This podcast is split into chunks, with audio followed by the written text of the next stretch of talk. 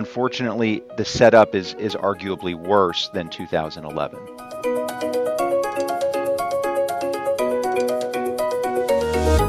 The topic of today's episode is the U.S. debt ceiling.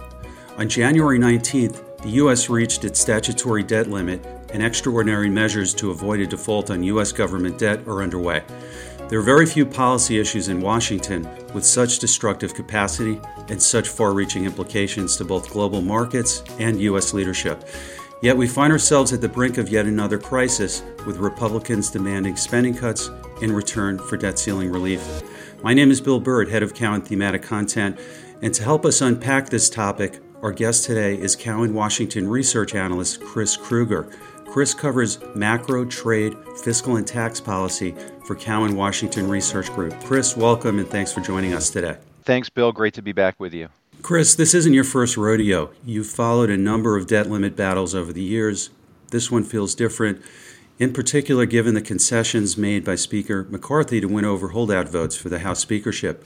What's your perspective on how this year's fight over the debt ceiling could be different? Well, Bill, I think you really nailed it in the intro, right? Few policy matters in Washington have such destructive economic capability as the weaponization of the debt ceiling. And this is really the first time this has happened since 2011. Uh, 2011 is, is a really useful you know, case study and policy toolkit to sort of unpack you know w- what could happen. Keep in mind too, right? It, it's two issues here. It's not just the X date uh, and the potential to go over the X date, getting into technical default scenarios. It's also the credit raters. So 2011, that fight did trigger the first credit downgrade, uh, which saw uh, extreme market volatility in August of 2011. I think you know the difference between what is going on right now and 2011. In 2011, the House Republicans had a very strong speaker with John Boehner of Ohio.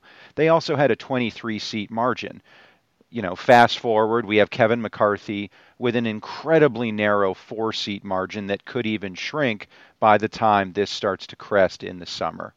During the 2011 debt ceiling saga, the debt was a little under $15 trillion, which was approximately 95% of, of debt to GDP ratio. The debt is now 31.4 trillion. right? It's doubled in a little over 10 years, and that accounts for approximately 120% uh, of a debt to GDP ratio. You know, it's the first time this has happened really in 12 years, but it does feel like not only is this a little bit different, unfortunately, the setup is, is arguably worse than 2011. Chris, if the debt limit were not raised, the amount of spending cuts or tax increases that would be required has been pegged at about one and a half trillion this year and 14 trillion over the next 10 years, according to Brookings. Where do you see the potential for spending cuts as part of a compromise? Well, if we go back to 2011, that got about 2.2 trillion in deficit reduction with a combination of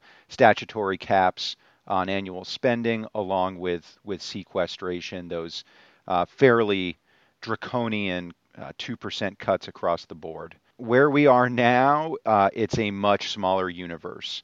You know, on one hand, you still have the administration and a number of congressional Democrats saying that th- there there should not be any spending cuts while the debt ceiling is being held hostage. Most congressional Democrats and, and the White House are, are willing to have a discussion on the debt and the deficit, uh, but having that discussion while, you know, in their estimation, House Republicans are are using the debt ceiling as a hostage is just not something they want to entertain right now. In terms of the, the nucleus of cuts, you know, the big drivers of the deficit are the entitlements and, and defense spending.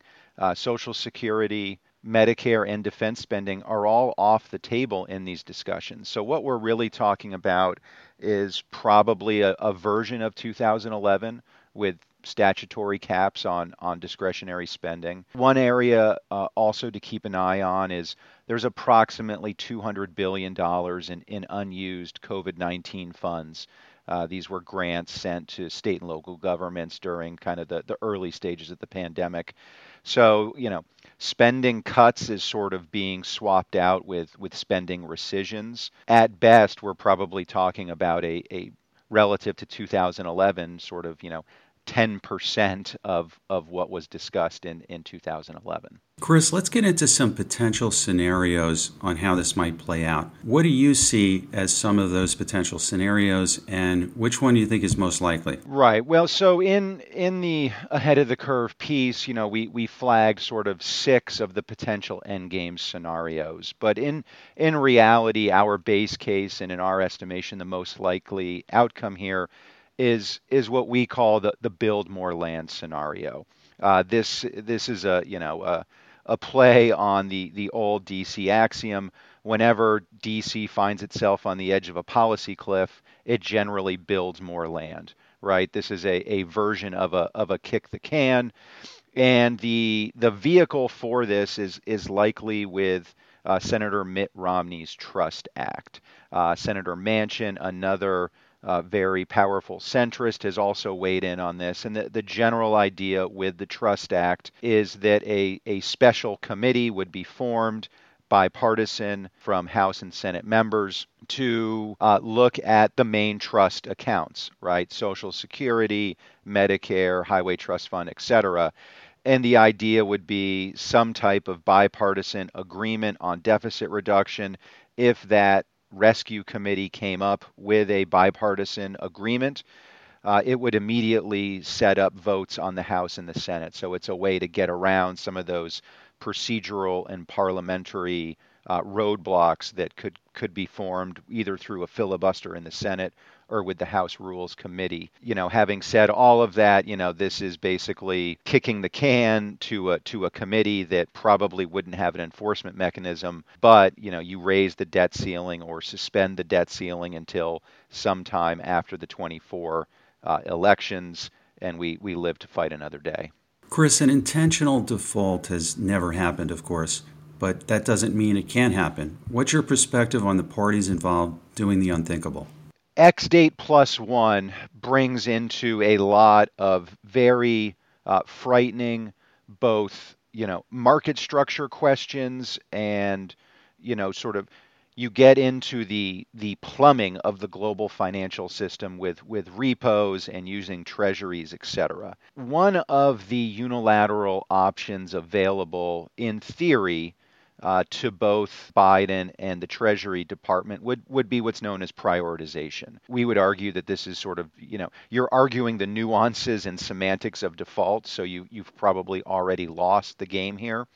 But the argument with prioritization and uh, is that essentially the the Treasury Department can pay interest on treasuries first. So it, it's not sort of a, a, a Russia style default from 1998. You're still paying interest to bondholders, although, you know, by definition, you are defaulting on obligations to, you know, troop pay or federal worker pay, et cetera. But they're, they're within sort of the, the unilateral options available to uh, to the administration, prioritization is one that you know gets a, a, a, fair bit of of oxygen. Chris, what are you watching to gauge progress towards an agreement? What's coming up that investors will want to pay attention to? The two big fiscal events this year.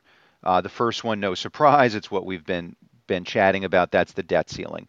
The second big fiscal event of the year, though, is the the FY24 budget process. So the, the earliest the X date could be is, is June 5th. The new budget uh, cycle begins on October 1.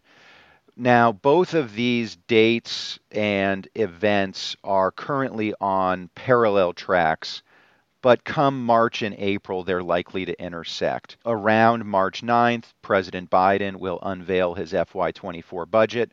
Sometime around April 17th, House Republicans will unveil their budget.